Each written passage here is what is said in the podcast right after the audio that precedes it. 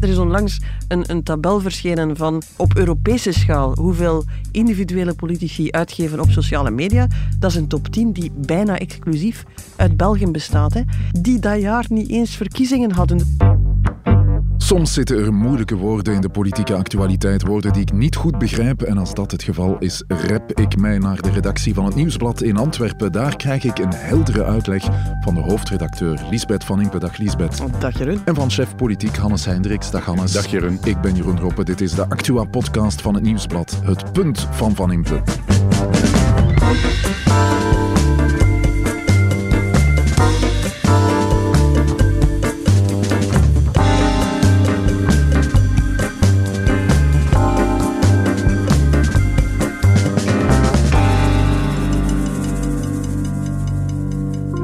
Het woord dat ik niet goed begrijp is bicefaal. Kan iemand mij dat eens uitleggen? Hannes, jij hebt net een uh, examen achter de rug. Bicefaal, wat is dat? Ja, het ging niet over uh, bicefaal of uh, staatshervorming. Het ging over burgerparticipatie, maar daar gaan we het ook over hebben. Ja, daar gaan we het straks ook over hebben. Bicefaal. Ja, dus, dus, dus simpel, Jeroen. Je zit hier met twee koppen samen van het ja, nieuwsblad. Dit is een bicefaal gesprek. is, is bicefaal. Voilà. En dat is een woord dat je ook kan gebruiken in de Belgische politiek. Daar hebben we het je zo moet het niet over. gebruiken, maar ja, laat zeggen, Bart de Wever vond dit een goede week om het eens in het debat te smijten. En dan weten we dat we best eens goed gaan kijken naar wat hij echt gezegd heeft. Ja, we hebben het ook over het geld van de politieke partijen in ons land. En dan zijn er nog de verkeersboetes. Als je bijvoorbeeld te snel rijdt, dan uh, krijg je een boete of riskeer je een boete. En die boete is voor iemand met veel geld even hoog als voor iemand met weinig geld. En dat is niet eerlijk. Dat Lisbeth. vindt de PS niet eerlijk. Die zegt, uh, laat de rijken ook de boetes wat beter betalen. Hebben daar een voorstel voor. Maar ik begrijp dat daar nog wel wat juridische en praktische bezwaren tegen zijn. Maar we gaan het er straks over hebben. Ja, uh, ik trap hier ook officieel de tournee Mineral af. Een maand lang geen Belgische wijn, ook geen Belgisch bier of Belgische gin of zo. We doen het zonder alcohol. Wij kunnen dat, sterker nog, wij, wij zijn dat, ervan, Jeroen, wij zijn ervan overtuigd dus, dat het ons deugd zal doen. Maar je hebt dus limonade mee, begrijp ik? Uh, nee, uh, Lisbeth, om de overgang van Belgische wijn naar de tournee Mineral zo smooth mogelijk te houden, heb ik gewoon een Belgische wijn meegebracht, maar één zonder alcohol. Een 0.0 wijn, dus, dus 0,0. De ruivenlimonade. Het is, uh, nee, het is een lekker echte wijn uit Antwerpen, uit uh, Botan Distillery, Cuvée Cassis. Het is een uh, mousserende wijn. Gezondheid. Gezondheid. Op het 74ste punt van Van Impe. Alle grote hervormingen zijn extra legaal ingevoerd en daarna gelegaliseerd. Dat is iets waar ik zelfs met Jean-Luc Dehane nog uitgebreid over gesproken heb. Zoals ook zijn grote nationale departementen gesplitst dus de grondwet moet niet feitelijk te splitsen, om functioneel. Te en in dit land heb je ja. één zekerheid. Eens dat je zelfbestuur hebt, dan komt het nooit terug samen. Want waarom zou je iets samen doen met een landsdeel dat fundamenteel anders denkt, fundamenteel anders stemt? Als ik zie dat de partij van meneer Hedebouw komt straks aan bod, dat hier aan een opmars bezig is, dat de PS nu al naar de pijpen van die communisten danst, dus... dan zie ik dat niet meer zitten om samen nog veel dingen te doen. Bart de Wever hoorde je, de voorzitter van de MVA, in de zevende dag. De Wever had een interview gegeven in de krant De Tijd. En daar uh, had hij het over het woord bicefaal. Hè. Als ik het goed begrijp, Lisbeth, dan uh, wil hij een bicefale fase in ons land voor we naar een uh, grote opsplitsing gaan. Hè. Eigenlijk is zijn startpunt uh, op een legale manier gaan we dit land niet meer kunnen hervormen. Dus een staatshervorming nee. nodig, maar... Dan heb je een tweederde meerderheid in het parlement nodig. Tweederde meerderheden en hele procedures en zegt hij, we gaan daar niet meer geraken, dat, dat, dat lukt niet. Dus we moeten het op een andere manier doen en dan haalt hij het historische voorbeeld boven van uh, de bicefale oplossing. Maar kijk, we gaan aan Hannes laten om het uit te leggen. Kom aan, Hannes. Nee, zit ik hier. Ja. Uh, nee, ja, de bicefale... Geef ons wat geschiedenisles, ja. Hannes. nee, het komt er eigenlijk op neer dat je binnen uh, een nationale regering, of de federale zoals het uh, nu heet, twee ministers hebt die eigenlijk bevoegd zijn voor hetzelfde, maar elk voor hun eigen taalgebied. In het verleden is dat gebeurd bijvoorbeeld met onderwijs. Dus er was een Nederlandstalige minister van Onderwijs en een Franstalige binnen eigenlijk de nationale regering. Nu stelt uh, Bart de Wever dat ook voor. Hij zegt trouwens dat hij dat heeft afgesproken met de PS ook in, in 2019 al om te doen. Dus bijvoorbeeld ja. op een aantal vlakken, economie bijvoorbeeld, uh, om daar een Vlaming en een Franstaligen ja. binnen en de federale eigenlijk, regering te Eigenlijk is het een soort van voorafname op het feit dat je die bevoegdheid wil splitsen, ja. maar dat je, dat, op, dat je nog niet de juiste uh, procedures kan volgen of dat je de grondwet nog niet hervormd hebt. Ja. Dat is het eigenlijk. Maar ja, het gaat, het gaat wel verder wat, wat de Wever zegt. En um, eh, we zitten hier al in fase 2 van het interview, hè, dus moeten we er even tussen smijten. De Wever geeft een fors interview in De Tijd, Ja. waar hij eh, opnieuw de doembeelden eh, Armageddon, Sodom en Gomorra niet spaart. Ik bedoel, alles en iedereen ja. gaat eraan. Het einde van eh, de westerse samenleving is altijd net om de hoek. Ehm, hij dropt dat. Hij weet heel goed wat dat hij doet. Hij weet heel goed als hij zegt, we gaan het niet meer op een legale, maar op een extra-legale manier moeten doen. Hij weet heel goed dat, dat, dat daar protest gaat op komen, dat je de vraag krijgt van, ja wacht, is hij hier voor een staatsgreep aan het pleiten? Gaat hij hier buiten, zichzelf buiten de wet zetten? Dus commotie alom, dat is geheel en al de bedoeling. En een dag later komt Bart de Wever naar de zevende dag om te zeggen dat we het toch weer allemaal niet goed begrepen Ja, hebben. we hebben het verkeerd gelezen. Er is een gigantisch verschil tussen illegaal en extra-legaal. En hij heeft hier zelfs met Jean-Luc Dehane eh over Ja, gesproken. want hij noemde Jean-Luc Dehane, de legendarische premier eh, Jean-Luc Dehane eh, van eh, CD&V. Die eh, deed dat ook vroeger. zei Ja, hij. de halve CD&V direct in een kramp, want daar wordt de erfenis van een van de grootste staatsmannen die we gehad hebben eh, even gekaapt. En het, het, het is wel een beetje cynisch, want ja, de Wever suggereert hier eigenlijk als dat dinsdag voor het ontbijt had Jean-Luc Dehane ook al wel eens een staatsgreep gepleegd. Dat is ongeveer de suggestie. Wij grote staatsmannen ondereen, wij begrijpen dat dat af en toe nodig is.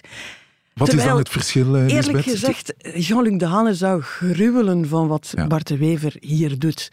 Anderhalf jaar voor de verkiezingen gaan zeggen dat je het buiten de grondwet gaan- gaat doen. Ehm de Haan had altijd, vertrok altijd van, vanuit een heel duidelijke positie. Hij zat midden in de politiek. Hij wilde premier worden, hij was premier, hij leidde onderhandelingen. Hij probeerde alle partijen te begrijpen. Hij probeerde op zoek te gaan naar een breed draagvlak, Draagvlak, en het onverzoenbare consensus, ja. te verzoenen. En op het moment dat hij dat had, dat hij voelde van, au fond zitten hier mensen rond de tafel die elkaar vertrouwen en willen springen, dan kon de Haan eens naar de grondwet kijken en denken, hoe gaan we dat hier creatief oplossen? Hij heeft zijn naam loodgieter niet voor niks gekregen. Hè? Ja. De filosofie is eigenlijk compleet verschillend. Hè. Ehm, Het omgekeerde. Ja, inderdaad. Wat er in in het verleden is gebeurd, is eigenlijk eh, dat er twee ministers dan op federaal niveau waren, maar die wel zoveel mogelijk wilden samenwerken en, en een zo weinig mogelijk verschillend beleid voeren, maar wel met bepaalde accenten. Dus dat was eigenlijk met serieuze afspraken over budgetten en ja, noem maar klopt. op. Hè? ja, ja. Een, een model van, van samenwerking echt. En nu, wat Bart de Wever voorstelt, is eigenlijk gewoon eh, een splitsing van die bevoegdheden met... Ja, wat hij dan toevoegt is de methode uit het verleden die jij gebruikt, maar, maar, maar het doel is wel compleet verschillend. En het perspectief is ook helemaal anders. Het is, de Hane was nooit de skutraket die, die vanuit het Antwerp schoon verdiep op Brussel neerdaalde. Eh, hij was degene die midden in de modder van de wedstrijd ging staan en zelf eigenhandig het compromis probeerde te, te, te, te smeden met creativiteit. Dit is per definitie niet iets wat je doet met de fanfare op kop van Ja. ik ga zelfs geen consensus meer zoeken, want we gaan het buiten de grondwet gaan doen. De Hane zocht eh, altijd vrienden, terwijl eh, de Wever vijanden maakt. Is Wel, dat het verschil ik- tussen de twee? Ik, ik geef niet graag reclame aan de concurrentie, maar je moet dat interview in de tijd eens lezen en eens opsommen wie daar allemaal een schop onder de kont krijgt. De hele Eigenlijk, wedstrijd. Eigenlijk iedereen. Dus Boucher, daar kun je niks mee. Magnet kun je ook niks mee. De CV CD&V en Moet de Open VLD onder. moeten vermorzeld worden. Dan daarachter gaan ze dan wel helpen om een staatsgreep te plegen, vermoed ik. Allee, die moeten daar klein genoeg voor zijn, ik weet het niet. Ehm, dus je voelt hiervan, eh wordt hier aan een Vlaams front gebouwd? Noep. Wordt hier aan het begin van een dialoog met de Franstaligen gewerkt? Noep. Eh, dit zou het moment moeten zijn waar je niet handje in handje over straat loopt. Hè. Dat hebben we vorige week gezegd. Hè. Dat komt niemand goed uit nu om op voorhand al te zeggen dat je grote toegevingen zou gaan doen. Of, of Ja, wat dan we zitten in eh, pre-verkiezingstijd. Eh, we moeten ons profileren. Hè? Ja, maar onder de waterlijn, waar wij het niet zien, we zouden heel graag weten dat we het zien. Allee, we, zouden, we gaan er naar zoeken, hè? maar allee, dat is wat Hannes hele dagen doet. Hè? Aan de telefoon, kijken of dat er onder de waterlijn iets be- beweegt. Maar eigenlijk moet je hopen dat, we dat, dat daar ver uit ons zicht wel gesproken wordt, wel voorbereidingen getroffen worden. Eerlijk gezegd, als het eh, interview daar aandacht moest van afleiden, dan is het zeer goed gelukt. Ja, zelfs Conor Rousseau, waar dat hij dan wel mee praat, die kreeg er ook... eh, Wacht, hè, wat is intussen dat, dat licht uit zijn navel schijnt? ja, inderdaad, zoiets. Ja. Ah, ik bedoel, er is eh, één ding wat Bart de Wever zeer goed kan, is andere mensen beledigen. Daar is hij echt een meester in. ja, ja. Lisbeth, eh, zeg je nu, dit is eh, niet verstandig wat hij doet? Wel, je kan het zeer electoraal ehm, interpreteren. Ehm, zijn de, de aandacht afleiden van dat Vlaams niveau dat ook niet goed werkt. Alles is de schuld van de staatsstructuur. Eh, het is het thema naar zich toe trekken. Het is opnieuw een hele week debat eh, beheersen. De Ik agenda zeggen- bepalen. Ja, maar ik, ik hield er toch wel een heel, een beetje een uh, slechte smaak in de mond aan over. Um, de Wever heeft onder andere over het Weimar-moment. Ja. Weimar, voor alle duidelijkheid, dat was een beetje een ongelukkige keuze, hoorden we van eh, Bart de Wever. Dat gaat echt over de ineenstorting van de democratie. Hè? In Duitsland, de Weimar-republiek is de, de, de, de, poging tot democratie in Duitsland tussen de twee wereldoorlogen, die dus ja, fataal in elkaar stuikt begin jaren 30, uh, op het moment dat de nazi's overnemen en waar eigenlijk de instellingen niet bestand blijken tegen de democratische instellingen, niet bestand blijken, blijken tegen de druk van de, de extreme partijen. Dus dat is een zeer beladen term als je dat zegt van ja, we gaan naar ons Weimar-moment. Je zou verwachten dat, dat democratische politici daar met uh, alles wat ze hebben weerstand tegen bieden, om die instellingen wel overeind te houden. Uh, dat vind ik uh, ook de verantwoordelijkheid van Bart de Wever. Dat is niet zo waar je lichtzinnig een beetje mee speelt, van ja. we zullen dan maar eens creatief gaan zijn met de grondwet. dus heel veel mensen hebben effectief het gevoel dat de dingen vastlopen. Uh, ze hebben dat op federaal niveau, waar de hervormingen uitblijven. Uh, we zitten nog altijd naar hetzelfde lijstje te kijken van dingen die zouden moeten gebeuren. Klopt. Um, Vlaams niveau zit iedereen ook te kijken op een, op een regering die zichzelf in de modder van stikstof en, en, en uh, onderwijs en kinderopvang aan het vastrijden is? Ja, want uh, Bart de Wever wil ons doen geloven dat het land vastloopt uh, op het communautaire, dat dat de oorzaak is. Dat is de oorzaak van alles, terwijl we voelen het is, deel van de oorzaak in, in, in, in dit complexe land. Maar kijk naar de rest van Europa, waar ze met dezelfde problemen worstelen. Het is echt niet dat alleen. Dus dan heb je een verantwoordelijke politiek nodig. En die heb ik in dit interview eerlijk gezegd niet gezien. Oké, Hannes, laten we eens een eh, punt proberen te maken. Bart de Wever dropt een bommetje. Hij bepaalt de agenda, daar is hij in geslaagd. Uh, maar hij beweert dat de politiek vastloopt op het communautaire. Uh, maar dat, er is meer aan de hand. Mag ja, ik het zo zeggen? Ja, inderdaad. Ja. Je hebt enerzijds puur het inhoudelijke, zijn, zijn voorstel, het, bicefale, uh, dat inderdaad in het verleden al is gebeurd. En ja, je kan dan de vraag stellen, is dat ongrondwettelijk of niet? Maar eigenlijk doet dat er niet toe. Um, wat er in dit interview is gebeurd, gaat ga veel verder dan dat. Het is de perceptie die hij creëert, de indruk die hij wekt, dat inderdaad alles in het land naar de knoppen is en dat hij op een of andere manier daar op een extra legale manier, illegale manier, noem het zoals je wil, uh, daar verandering in gaat brengen. En, en dat we inderdaad voor een moment staan. Ik, ik, ik, ik weet niet wat hij dan concreet voorstelt of zo. Of, of welke beelden dan, dat in zijn, in zijn gedachten spelen. Is dat dan een bestorming van het kapitool, zoals uh, Trump zoals heeft uh, bevolen? Of, het, het, het, ding is, we leven in een tijd waar dat allemaal weer opties wordt. Hè? Dus het is geen tijd om zo'n lucifer bij, bij, bij een bosje droog hout te houden. Hè? En dat is eigenlijk wat dat hem doet. Het punt van Van Impe.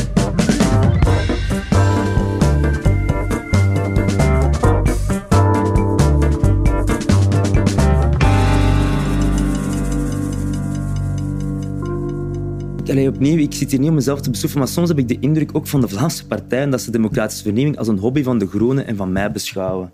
En ik zou het graag anders hebben. Democratische vernieuwing is niet het enige om het vertrouwen te herstellen, maar het is wel ongelooflijk belangrijk. En, en dat is ook mijn oproep. En ik heb dat tot nu toe heel vaak in, in vergaderzalen gedaan, in achterkamers. Ik ben soms moe gestreden. Moe gestreden. Ik zeg het nu vandaag zo openlijk, ook aan mijn collega's. Alsjeblieft, laat ons dat samen doen.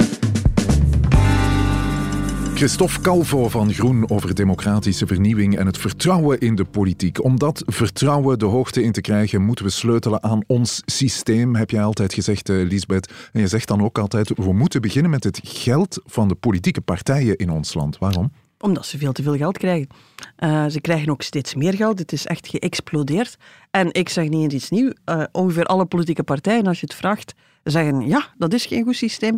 Uh, we, we, we, zouden dat moeten herzien. Alleen als het gaat over hoe gaan we het herzien en hoeveel krijgt iedereen dan, dan geraken ze er niet uit en blijft het dus liggen. Ja, onze politieke partijen die krijgen veel subsidies. Het gaat echt wel om heel veel geld, hè, Hannes? Ja, ja inderdaad. ze zijn allemaal in hetzelfde bedje ziek wat dat betreft. Hè. Um, ze zitten allemaal op een berg geld. Je ziet dan bijvoorbeeld partijen als N-VA.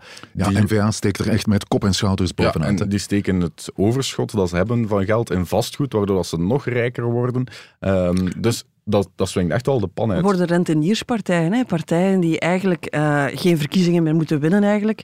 geen mensen meer moeten uh, verleiden of overtuigen, uh, maar die eigenlijk een ja, kunnen, kunnen blijven teren op wat al opgebouwd is. Ja, wat doen ze eigenlijk met al dat geld, Hannes? Wel, ja, de verkiezingsuitgaven die zijn wel strikt uh, gelimiteerd. Of, of ja, daar staan, daar staan regels op. Gek genoeg geven we vandaag minder geld uit aan verkiezingen dan dat we het ooit gedaan hebben. Hè? Net omdat het zo gereglementeerd is. Ja, inderdaad. Maar ja, je ziet dat de partijen heel veel geld geven aan bijvoorbeeld sociale media, advertenties daarop.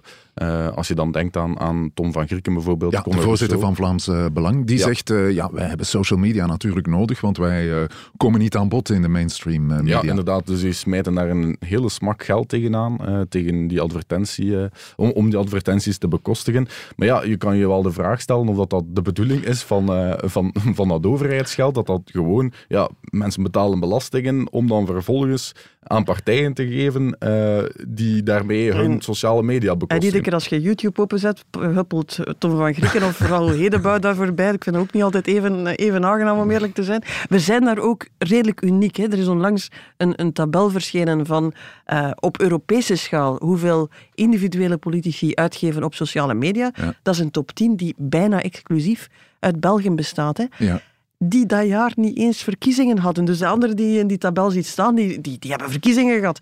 En dus die hebben eens even wat meer geld uitgegeven. Ja, in totaal gaat Onze doen dat gewoon tussen, tussen verkiezingen door. In totaal gaat het in eh, België, als je het geld voor de politieke partijen en de parlementaire fracties samentelt, dan kom je aan 200 miljoen euro per jaar. Dat is evenveel als een land als Duitsland, dat toch een keer of zeven groter, is. is hè? En, en vooral ook, het is, het is eigenlijk weinig transparant. Zo helder en, en, en, en duidelijk de regels rond verkiezingen zijn, zo weinig regels zijn er vooral de rest.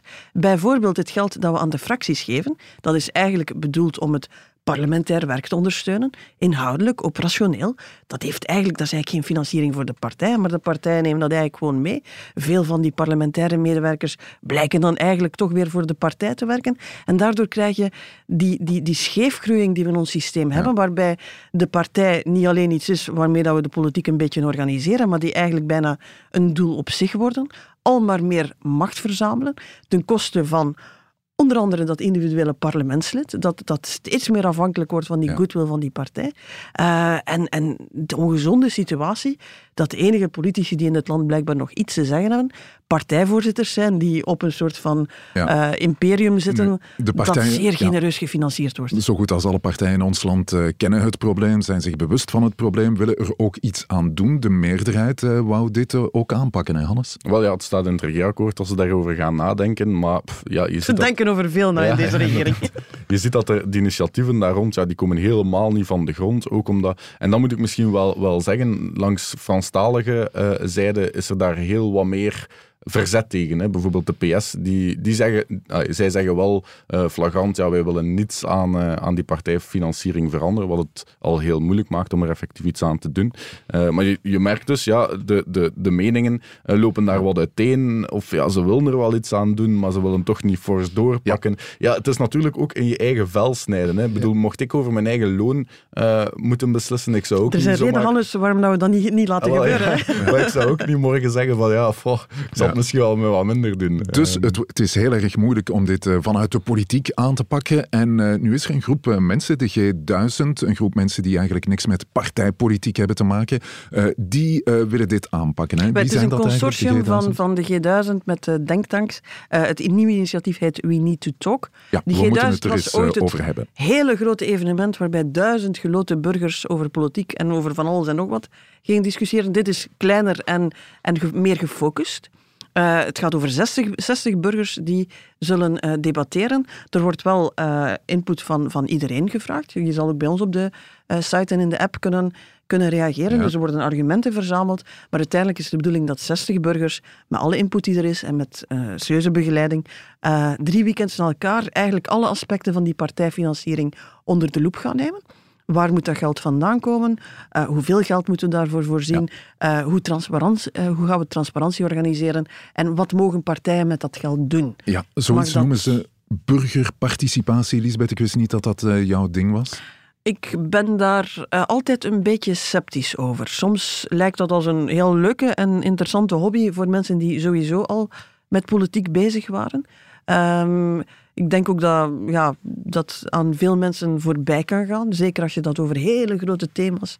Uh, en, en, en wat ver van de mensen gaat gaan doen. Dus ik ben daar soms sceptisch over, maar ik moet zeggen, dit, dit initiatief charmeert mij wel om twee redenen.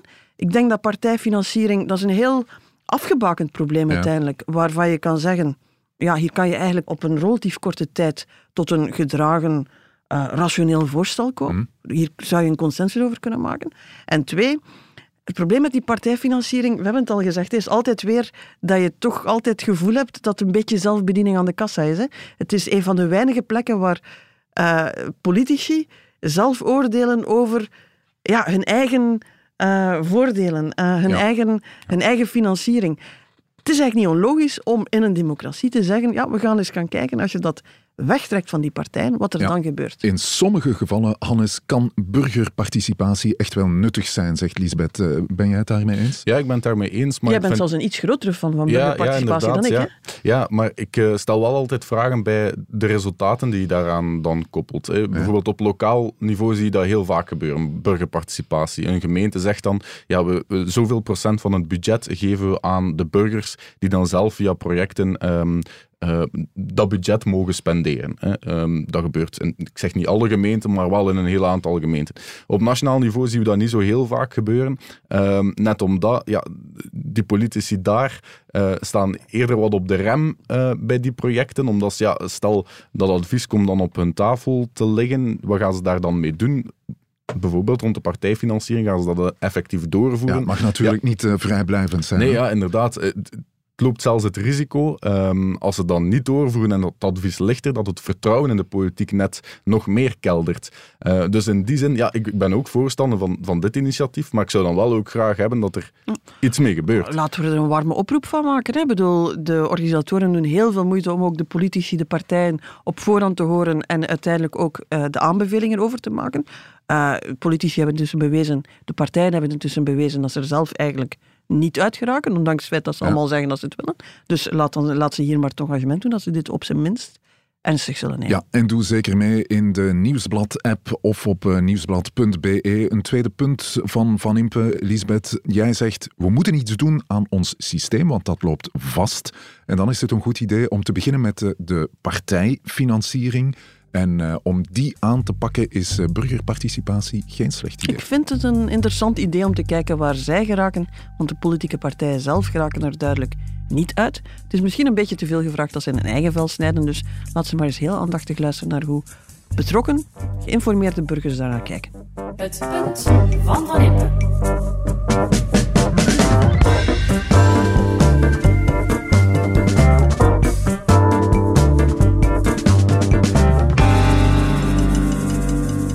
Het nog hebben over een idee van Laurence Zanquetta. Zij zit in het parlement voor de PS en ze zou graag hebben dat de hoogte van een verkeersboete afhangt van hoeveel je verdient. Iemand met een hoog inkomen zou tot drie keer meer moeten betalen voor een boete dan iemand met een laag inkomen. Vind je dat een goed idee, Hannes? Goh, ik vind het op zich eh, niet slecht dat er over nagedacht wordt, want je kan er inderdaad wel bedenkingen bij maken. Hè. Eh, stel iemand eh, rijdt 10 per uur te snel en die is miljonair, ja, die gaat eens lachen met die boete van wat is het, 68 euro of zo. Ja.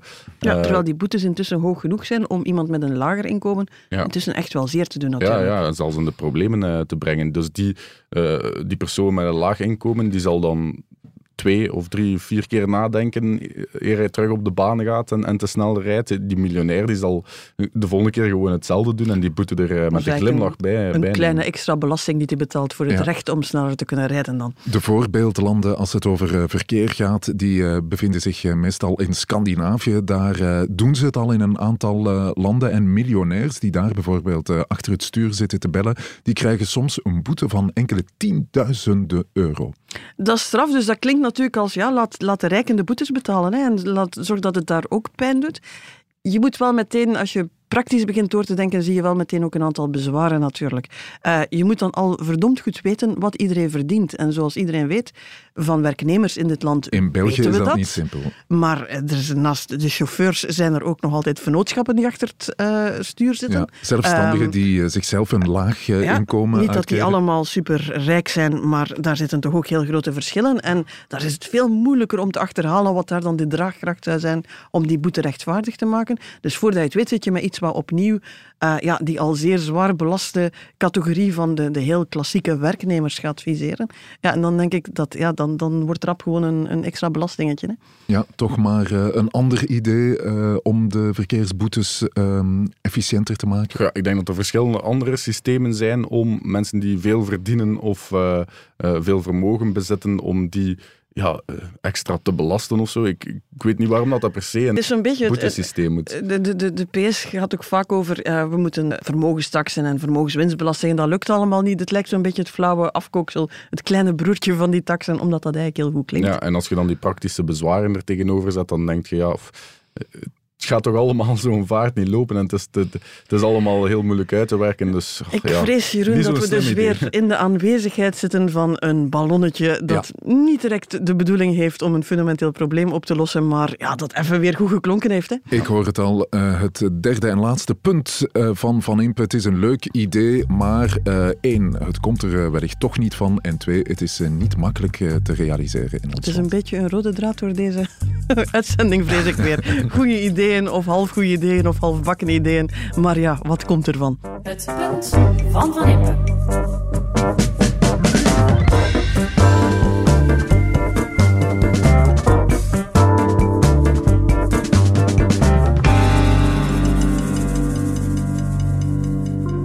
Heel goede uh, punten ook. Dankjewel daarvoor, uh, Lisbeth en uh, Hannes. Ehm, de wijn, wat vonden jullie ervan?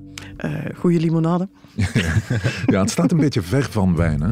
Het staat uh, even ver van uh, wijn als dat appelsap van cider staat. Maar kijk, ik, het is marketing hè? en ik vind het wel lekker. Ja, het is, het is lekker en het, is, is ook 100% eh, natuurlijk. Het is niet gedealcoholiseerd, wat ze wel eens vaker doen met wijnen zonder alcohol. Maar dit is dus 100% natuurlijk met wijndruiven lokaal, want het komt uit Antwerpen, heel lokaal, dus van Botan dus Botanical Wine. Wel lekker. Ja, en lekker. Goed, dankjewel voor de punten. Ik neem ze mee naar Brussel en tot het volgende punt van Van Impe, het 75ste al.